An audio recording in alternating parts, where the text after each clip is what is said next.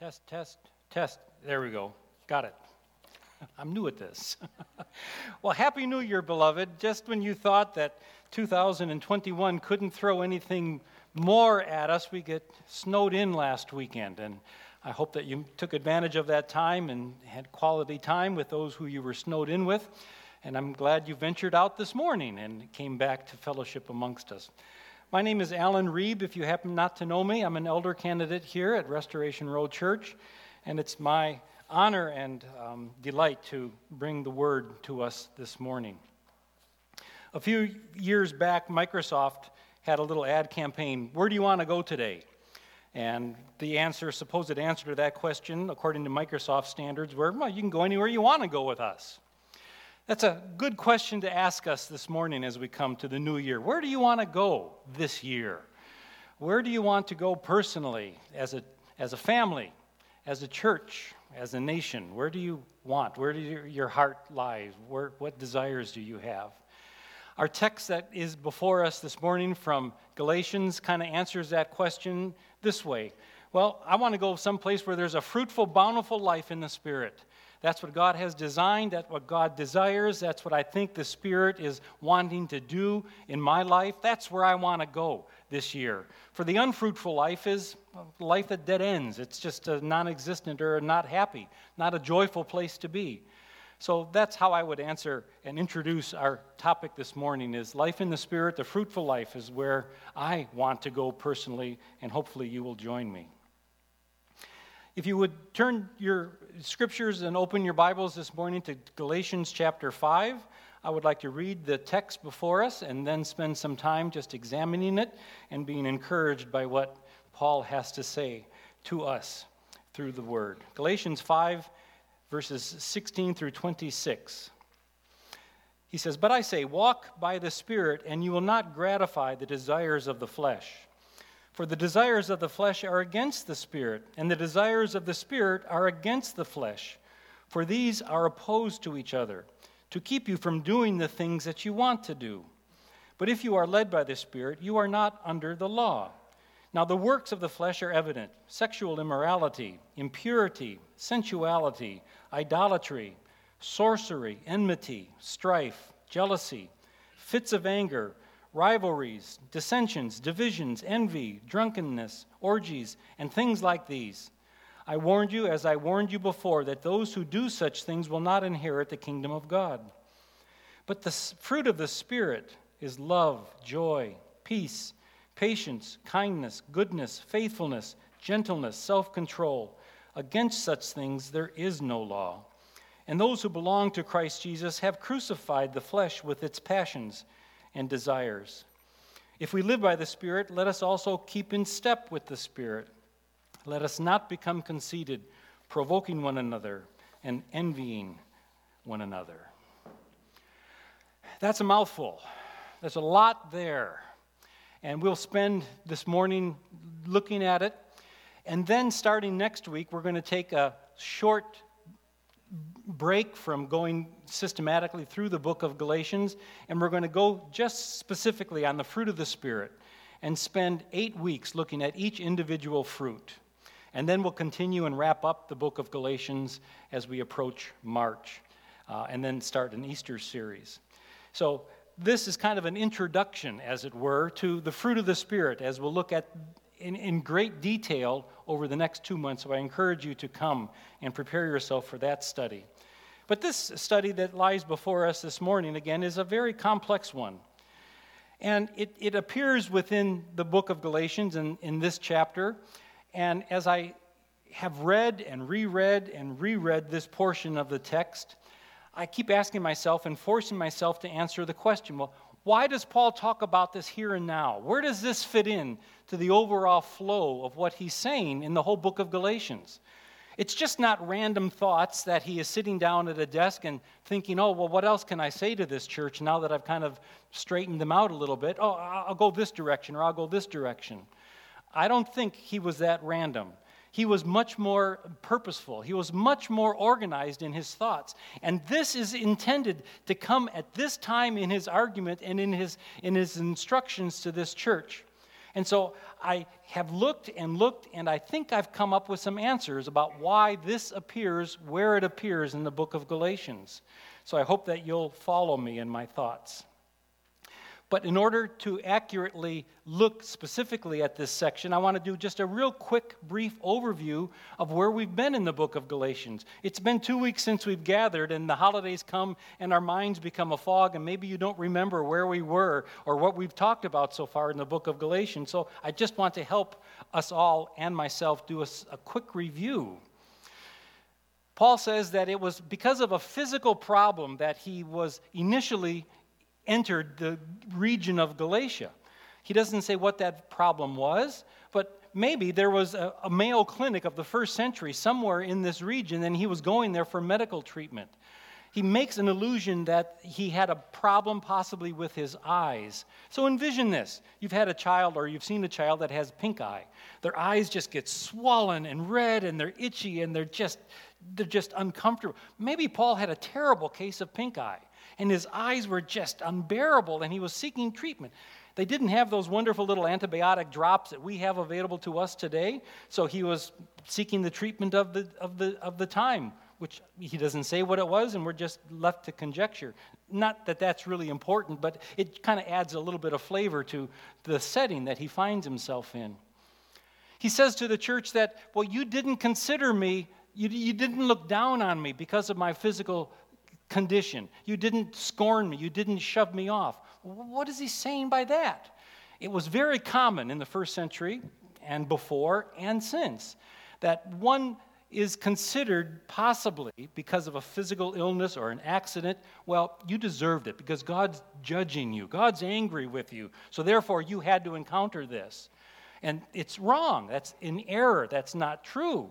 And so Paul gives the, the church there the, the credit by saying, Well, when I came to you with this physical problem, you didn't shut me off, you didn't ostracize me, but you listened to what I had to say. As Paul was possibly seeking medical treatment in this area, he did what he normally did because he's an evangelist and he was on an evangelistic journey. He went to the local synagogue. And there he found, as he was accustomed to finding, observant Jews and proselytized Gentiles who were there meeting on the Sabbath, opening scrolls of the Old Testament and reading, and the rabbi would explain. And Paul took opportunity to tell them, as he had often does, that, well, I have good news for you, people. The Messiah that was talked about from Genesis 1 through the Old Testament, the Messiah that you have been anticipating and looking forward to. He's come. He's here. He's lived, he's died, he rose again from the dead, and he offers good news. What good news, Paul? Forgiveness of sins and everlasting life. And that his, his sacrifice, Jesus' sacrifice on the cross, was fully acceptable before God the Father as a payment, as a propitiation for our sins. And it was he, the, God's good pleasure, God the Father's good pleasure to raise him from the dead and to credit him with life that is an approval of his satisfaction, that his, his sacrifice for our sins was atoned for. And that by belief in that sacrifice, you can have new life and they accepted the message. They warmly embraced the gospel, and they said, The new life that you have offered is, is ours, and we are grateful and appreciative. And this, these, these little small churches started to grow in this region. Paul spent a little bit of time there to instruct them, to appoint leadership, and then he went on. And he heard not too much later that these churches were being affected by Judaizers that had come there from Jerusalem. And he was a little bit distraught that these churches that had been started and founded and got off to such a good start were now embracing things that weren't very good.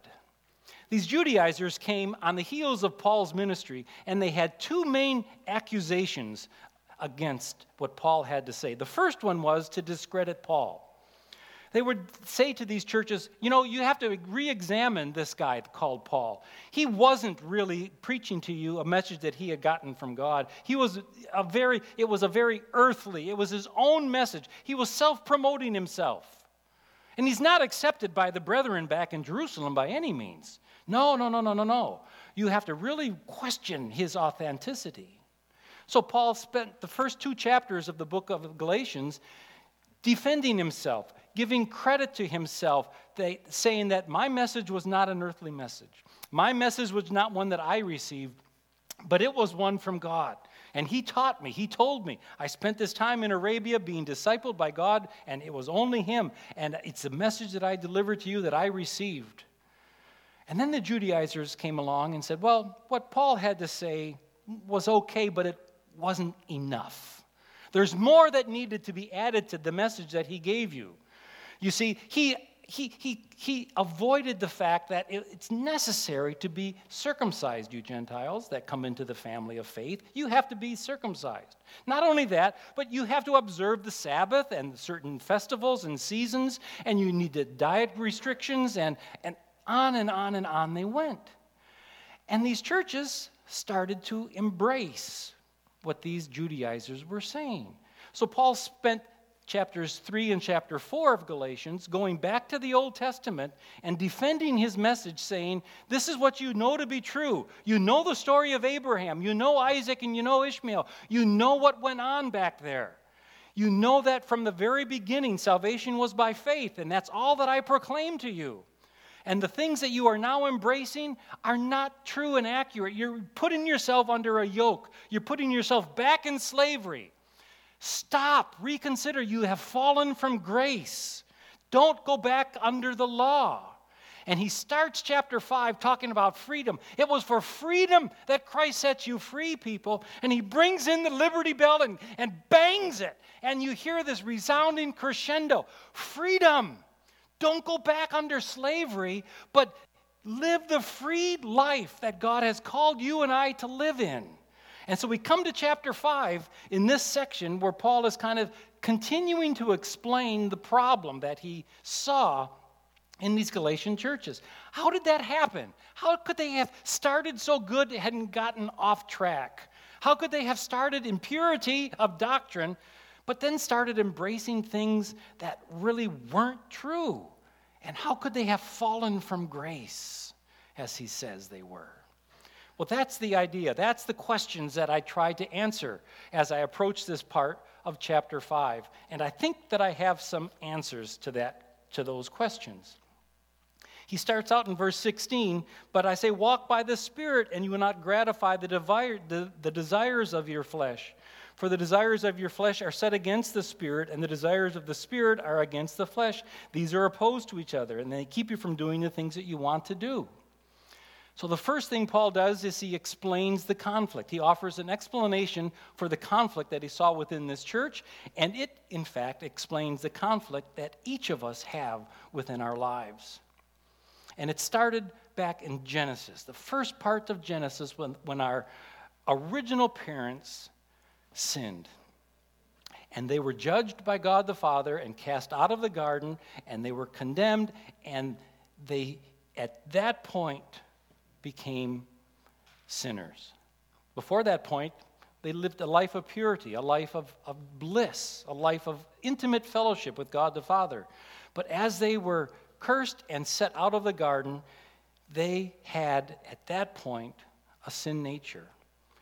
And every generation after them inherited this sin nature. You see, we come from a Christian worldview. If we take the Bible seriously, we understand that man is more than just physical. There's more to us than just our physical bodies. The naturalists among us, in our culture and in our society, would argue no, no, no, no, no, no. There is nothing above and beyond the natural, what I can taste, see, feel, and discover in the natural sense.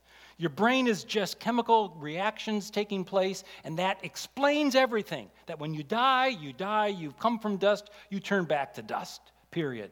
Nothing beyond that. Scripture would argue with that. Scripture says that we were made in the image of God.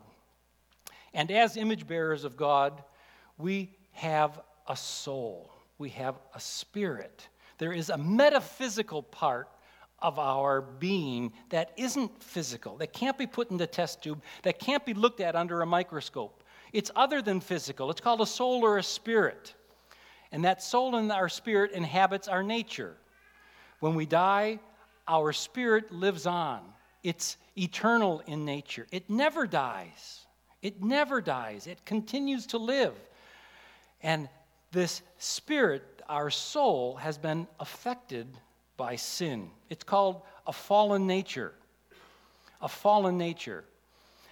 Scripture says that because we have this fallen nature, we're not as bad as we possibly can be, but we're as bad off as we possibly can be. Because that's what alienates us from a holy and righteous God.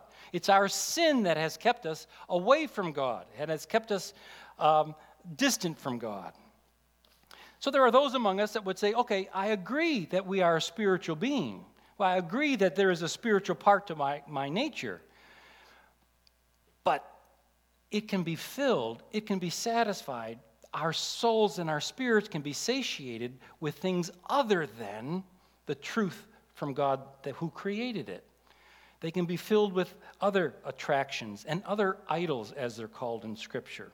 So there are those who give credit to the fact that we're spiritual beings, but still don't give full credit to the biblical truth of who we are in our, in our makeup. If you don't believe that we're born with a sin nature, try playing the game Sorry with a five year old if you've ever played the game Sorry, I wouldn't recommend it. I hate it. It's, a, it's an insidious game because you can be winning. You can be on the verge of winning when one of your opponents picks up one of those dirty cards and sends you all the way back home, and you have nothing to say about it. But a five year old experiencing that frustration is just very expressive. They can go from the height of ecstasy, because I'm going to win, to I have to start all over again. And so their despair, their anger, their revenge, it's just an, a game that brings out the worst in us. Well, as an adult, you've, you've got a handle on it. You don't fully express maybe your fallen nature. But a five year old, there's no restraint. They're just all over the table, they're just fully expressive. Parents, you understand this to be true if you've raised a kid. We have a sin nature that can't be denied, it is part of us. That's why Jesus said to Nicodemus in John chapter 3 Nicodemus, you've got to be born again. Why do you look at me cross eyed? You're a teacher. You've got a PhD in theology, Nicodemus. Don't you know this? It's always been true throughout the whole Old Testament history. This re- regeneration has been needed. Your heart, your soul, your spirit has needed to be renewed. I'm not saying anything new. Jesus was trying to explain to Nicodemus. Paul in the book of Romans, which Romans is basically the book of Galatians just extended. It's just a, you know, Galatians is the cliff notes of Romans. He deals with a lot of the same subjects, a lot of the same illustrations, a lot of the same problems, but in the book of Romans, it's much more detailed. And so in the book of Romans, Paul goes into great detail about this original sin nature of ours. And he says, he calls it, you are in Adam when you are born. You are in Adam. You inherited this sin nature. It was imputed to you, this sin nature. Everything that was true about Adam is now true about you. His alienation from God, his sin, his condemnation, he is under God's wrath. That's what's true about you in Adam. In an unregenerate state, you are in Adam. But the good news is that Jesus has come and offered salvation, then the gospel is, is free for the taking, that by faith you can be reborn. And now you become in Christ. Whereas sin was imputed to you through Adam, righteousness is now imputed to you through Jesus. So if you think it's unfair that we inherited a sin nature from Adam, it's not unfair because God always and continually provided a remedy for our situation. And now He says, in Christ, everything that is true about Christ is true about you. His standing before God the Father, His acceptance before God the Father, His righteousness is now yours in your account. You have been reborn. You are renewed. You are in Christ. That's good news. That's great news. But we still have a problem. In our current standing, in our current state, we still have the flesh. We still have a part of our nature that isn't regenerate. In fact, Paul says it can't be regenerate. I know that in my flesh, he says, dwells no good thing. There is nothing in our flesh, which we still have, even though we're regenerate, we still have a flesh but it is not redeemable. It's trainable. Oh, we can train our flesh. We can subdue it. We can modify it. We can, we can confine it. But given the opportunity, it will express itself, won't it? It will reveal itself. It will be seen. Peter says in 1 Peter 2:11, avoid earthly lusts because they wage war against your soul. That's harsh language, very descriptive language of this battle. If you needed more than what Paul has said in Galatians, he, he accurately describes this struggle, this war that is going on within our lives, within our nature. It's, it's flesh, spirit, flesh, spirit. Peter says it's a war, and it's because of imputed sin. So, Paul first starts out by defining the conflict. Well, this conflict, Galatian churches that you've experienced, that you've seen, that you are now walking in, this is where it started. This is where it, you have to understand it on a spiritual level. And then he goes into this, the, uh, the exposes the deeds of the flesh, where this lengthy list of, of expressions of our flesh are detailed. Throughout the New Testament, the various writers at various times will give lists like this of aberrant behaviors they're not all the same, um, they're different, and they're not exhaustive either. That's why he kind of ends this list with, with saying, well, this is some of the things to avoid, and um, there's more. There's, there's, there's additional things that I could list. So he could go on with a lengthy paragraph or two or three or maybe a whole chapter on aberrant fleshly behaviors. But the fact of the matter is that these things are and have always been a part of human nature from the very start. Well, how does this affect what he is wanting to tell the Galatians? How does this affect, how does fleshly expression reveal itself in the Galatian churches? And I think I have a short answer to that. You're saying short. How short is this going to be? Hang on. Back in, in Genesis 12, Abraham was called by Jehovah God Abraham, I want to bless you. I want to make you a blessing to the nations. I want to make your, your, your, your generations that come after you more numerous than the stars on, in heaven and the sand on the, and I want to bless the world through you. Abraham believed God and it was reckoned to him as righteousness. Abraham pulled up from where he was living in the Ur of the Chaldees and went to Canaan. Once he was at Canaan, he still didn't have a descendant. He lived his life, and scriptures say that Abraham prospered. He prospered. He was under the hand of blessing from God Almighty. It was 24 years later that God gave Abraham the instructions to circumcise yourself as a sign of the covenant. As a sign of the covenant, 24 years after the covenant was started, Abraham now circumcised himself and all the males in his household. How quickly, though, the act of circumcision did not stay a result of that covenant, but it became a requirement of the covenant. Very quickly, it became a requirement. In fact, if you look in Romans chapter 4, Paul talks in detail about this very fact. He says, Was Abraham required to do it when the covenant was inaugurated? No, he wasn't. It happened later, giving proof to the fact that circumcision was never meant to be a, a cause or a requirement of the covenant. It was always meant to be a result of the, of the covenant with God. But how quickly an item like that, that is a result, can turn into a requirement. 400 years after Abraham, Moses, leading 2 million people out of Egypt across Sinai desert, come to a mountain. And God brings Moses up there to give him more laws. And he returns, and they're all detailed in the book of Leviticus.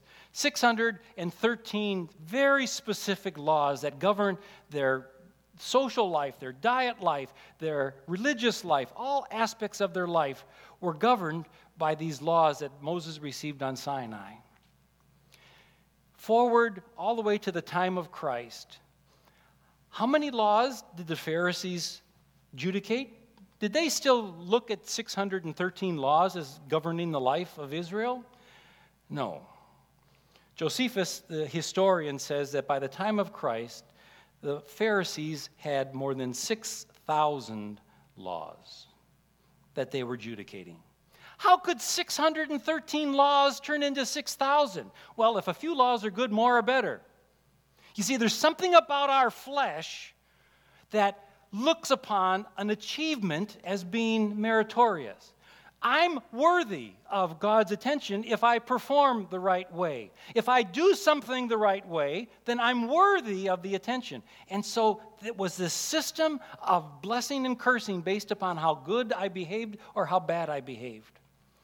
And by the time Jesus came on the scene, one of his first parables was new wine. I can't put new wine into old wineskins was what he was saying that dra- yes what he was saying was that drastically different from the governing principles of judaism at the time that he came onto the scene that moses wouldn't have even recognized it. It had turned into something completely different. Why? I think one explanation is the influence of our flesh. We want to be able to pin an achievement a pin a dessert on something that we can do.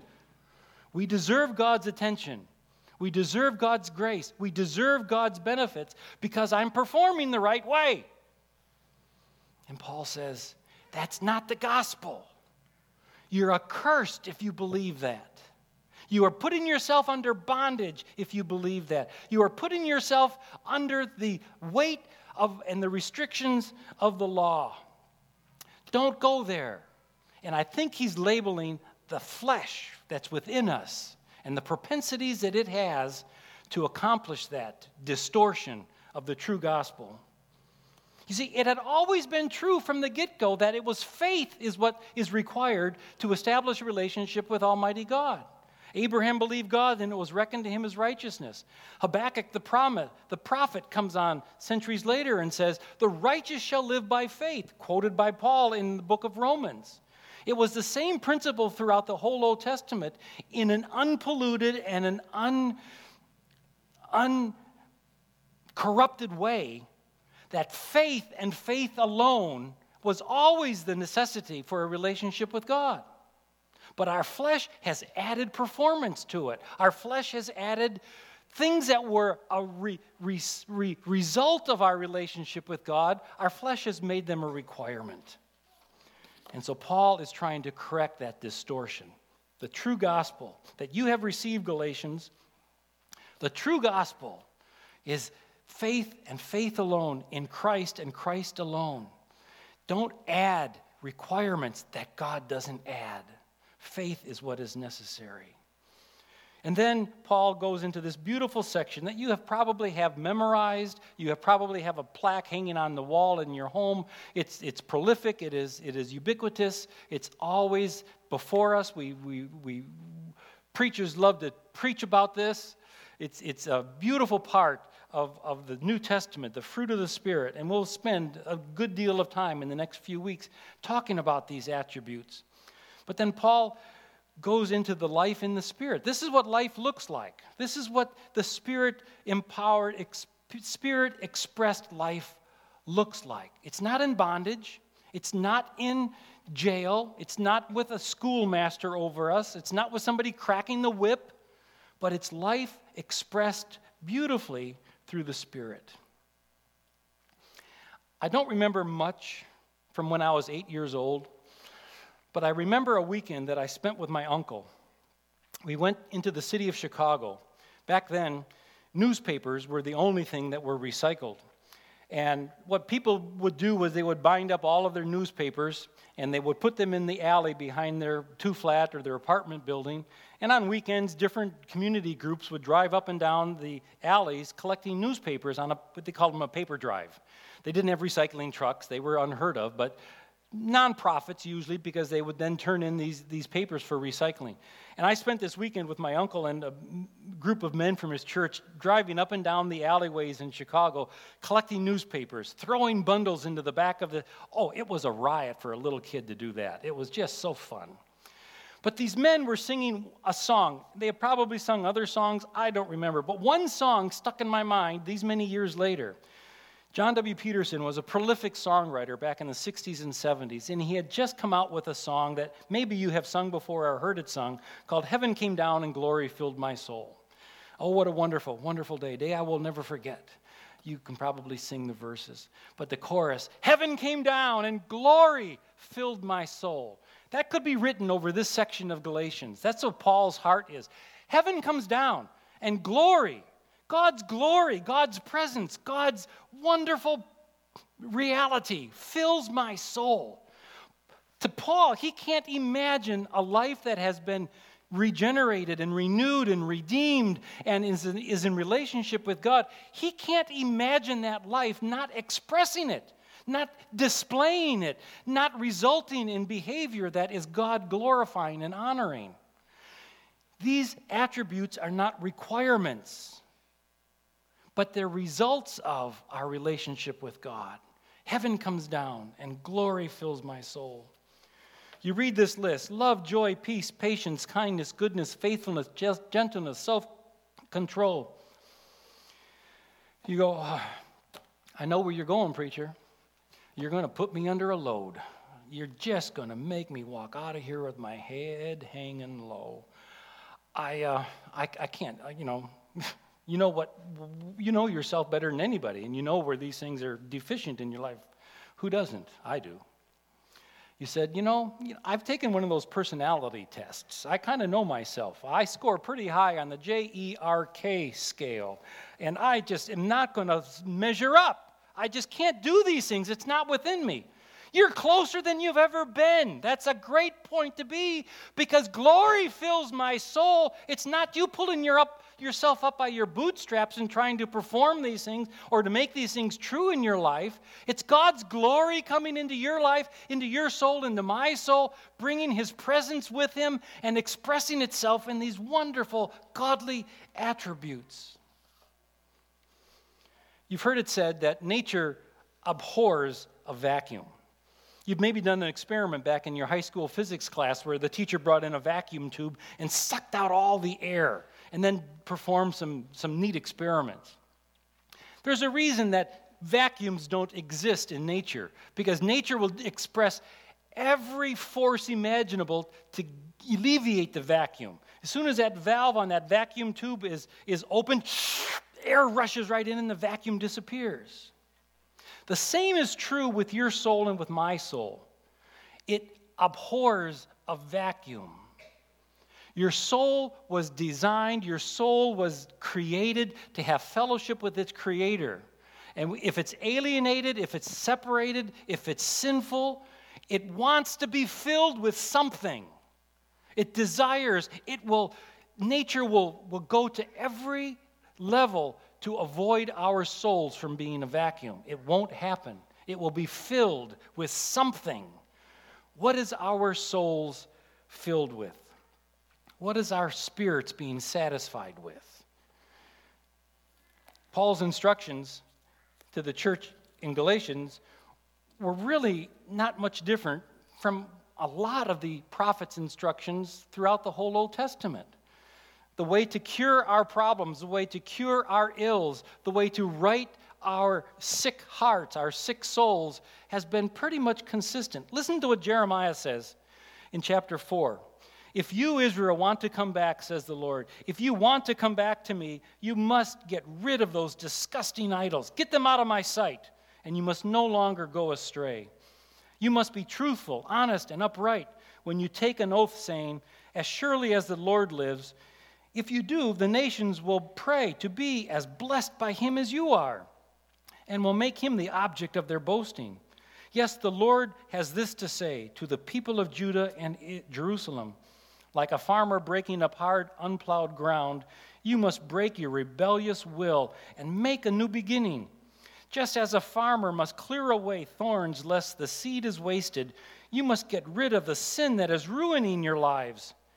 Just as ritual circumcision cuts out the foreskin as an external symbol of dedicated covenant commitment, you must genuinely dedicate yourself to the Lord and get rid of everything that hinders your commitment to me, people of Judah and inhabitants of Jerusalem. You know what? circumcision is still needed. It was never meant to just be a physical expression, but it was always meant to symbolize a spiritual reality of cutting off the flesh. Get rid of it. It's no different in the New Testament. Rid yourself of the flesh, cut it off, subdue it. Can't eliminate it, but it has to be handled. So you hear things in the New Testament like this put off the old self and put on the new. Paul will say in, in the book of Colossians, just as you have received Christ, so walk in him. Well, what does that mean? How do you receive Christ? The gospel. You accept the gospel, the free gift of salvation through faith, that you believe that Jesus' death on the cross on your behalf was satisfaction for the penalty of the sin that you and I carry.